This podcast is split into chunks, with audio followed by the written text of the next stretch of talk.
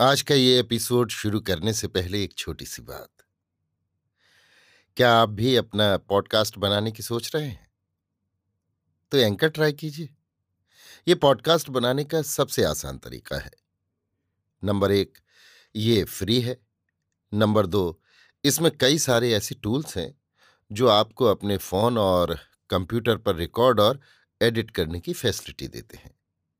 Number तीन आप अपने पॉडकास्ट को डिस्ट्रीब्यूट भी कर सकते हैं, जिससे इसे स्पॉटिफाई और दूसरे प्लेटफॉर्म पर सुना जा सके। तो डाउनलोड कीजिए फ्री एंकर ऐप या विज़िट कीजिए एंकर डॉट एफ़ पर अपना पॉडकास्ट स्टार्ट करने के लिए। ये तो थी एक छोटी सी जानकारी, और अब शुरू करते हैं एपिसोड का सिलसिला। तो आज के एपिसोड में लीजिए सुनिए आचार्य चतुर्सेन शास्त्री के लिखे उपन्यास सोमनाथ के इक्यासीवें भाग, दो तलवारें को मेरी यानी समीर गोस्वामी की आवाज़ में। ना जाने किस अचिंत विधि से संकटेश्वर की बावड़ी का जल एक सूख गया। बावड़ी में कीचड़ ही कीचड़ रह गया। उस कीचड़ में से प्रथम एक, फिर दूसरा, इसके बाद तीसरा। इस प्रकार एक के बाद एक अनगिनत सिर निकलने लगे। मानो दैत्य पाताल फोड़कर जन्म ले रहे हो। सबसे आगे रस्सों से बंधा सिद्धेश्वर था और उसके पीछे नंगी तलवार हाथ में लिए फतेह मोहम्मद। उसके पीछे अन्य तुर्क योद्धा। उनके विकराल शरीर, कीचड़ और गंदगी में लथपथ, विभत्स, भयानक प्रेतों के समान दिख रहे थे। भूमि पर पैर रखते ही बिना एक क्षण का विलंब किए फतेह मोहम्मद ने तलवार का एक भरपूर हाथ सिद्धेश्वर की गर्दन पर मारा। उसका सिर भुट्टे के समान कटकर दूर जा गिरा। उसे सांस लेने का भी अवसर नहीं मिला। फतेह मोहम्मद ने तलवार ऊँची करके कहा, ये हमारी पहली किस्त है। उसकी तड़पती हुई लाश को वहीं छोड़ वे सब प्रेत मूर्तियाँ, वृक्षों और दीवारों की आड़ में निशब्द गणपति मंदिर की ओर बढ़ी। गणपति मंदिर के प्रांगण को बगल में छोड़ वे सब चुपचाप महाकाल भैरव के विशाल चौक तक आ गईं।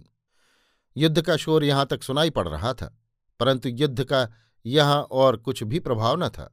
सामने ही रुद्रभद्र और उसके सैकड़ों वामाचारी चेले चांटे और कलमुहे लोग सहस्त्राग्नि सन्निधान तप कर रहे थे। जहाँ तक दृष्टि जाती थी धूनियाँ धधक रही थीं।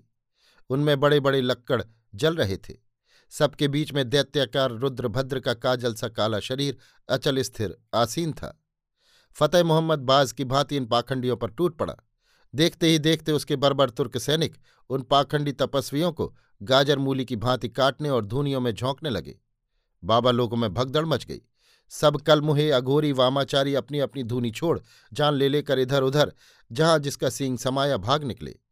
पर फतेह मोहम्मद ने ललकार कर कहा देखना एक आदमी भी इन शैतानों में से ज़िंदा यहाँ से न निकलने पाए।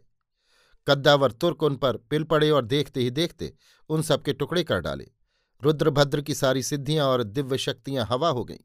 वो सूक्तों के पाठ भूल गया और भय से डरता, कांपता, गिड़गिड़ाता हुआ फतेह मोहम्मद के पैरों पर गिरकर कहने लगा अरे देव स्वामी, मुझे पहचान। मैं अमीर का दोस्त हूँ, अमीर का दोस्त। तू मुझे अमीर के पास ले चल, वो तुझसे प्रसन्न होगा। उसका मुझसे कौल करार हो चुका है। मैं अमीर का दोस्त। तो ले, ये अमीर की तलवार है, इसका पानी पी। उसने तलवार का एक भरपूर हाथ मारा और उस दैत्य का सिर भूमि पर लुढ़कने लगा। काजल के ढेर के समान उसके शरीर से खून की नदी बह चली। फतेह मोहम्मद ने खून टपकाती हुई तलवार हवा में घुमाते हुए कहा बहादुरो, ये दूसरी किस्त है। आओ, अब अमीर नामदार का इस्तकबाल करने, हम फतेह दरवाजे की ओर बढ़ें। याद रखो, हमारा एक एक पल कीमती है, हमें सिर्फ़ दो घड़ी का वक्त है। और वे अल्लाह अकबर का सिंहनाद करते हुए सिंहद्वार की ओर बढ़े, जिसे फतेह मोहम्मद ने अभी से फतेह दरवाज़ा कहना प्रारंभ कर दिया था। ये उस गहरे आत्मविश्वास का फल था, जो मुस्लिम सत्ता की सफलता का मूल कारण था। वो अंतरकोट की ओर गली कूचों को पार करता हुआ तेज़ी से बढ़ रहा था। राह में जो मिला, उसी के उसने दो टुकड़े कर दिए। वो मुख्य मंदिर के परकोटे के द्वार पर पहुँचा, जहाँ कभी पहर पहर चौघड़ियाँ बजती थीं। वहाँ इस समय सन्नाटा था।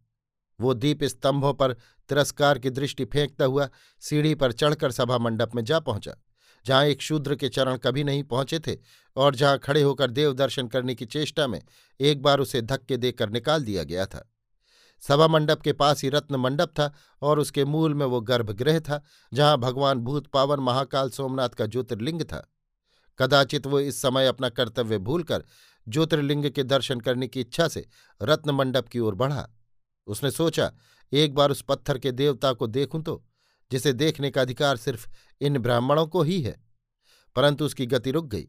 रत्न मंडप के द्वार पर नंगी तलवार हाथ में लिए अचल भाव से दामोदर मेहता निर्भय खड़े थे। दोनों तलवारें ऊँची हुईं और भिड़ गईं। बरबर तुर्क अल्लाह अकबर का निनाद करते हुए तलवारें ले लेकर दामोदर पर टूट पड़े। वहाँ इस समय एक चिड़िया का पूत भी न था। दामोदर ने दो सीढ़ियाँ उतरकर मुस्कुराते हुए कहा, देव स्वामी, इस तलवार को पहचानते हो? फतेह मोहम्मद सहम कर दो कदम पीछे हट गया। उसके योद्धा भी किसी जादू से जड़ हो गए। जिसकी तलवार जहाँ थी वहीं रही। फतेह मोहम्मद ने अदब से सिर झुकाकर कहा, पहचान गया जनाब, लेकिन ऐसी ही तलवार ये मेरे पास भी है। आप भी पहचान लीजिए। दामोदर ने अपनी मुस्कान को और विस्तृत करके कहा, ठीक है देव तो ये दोनों तलवारें लड़ तो नहीं सकती? जी नहीं, और जिसके हाथ में ये तलवार है, उसके साथ तुम कैसा सलूक करोगे?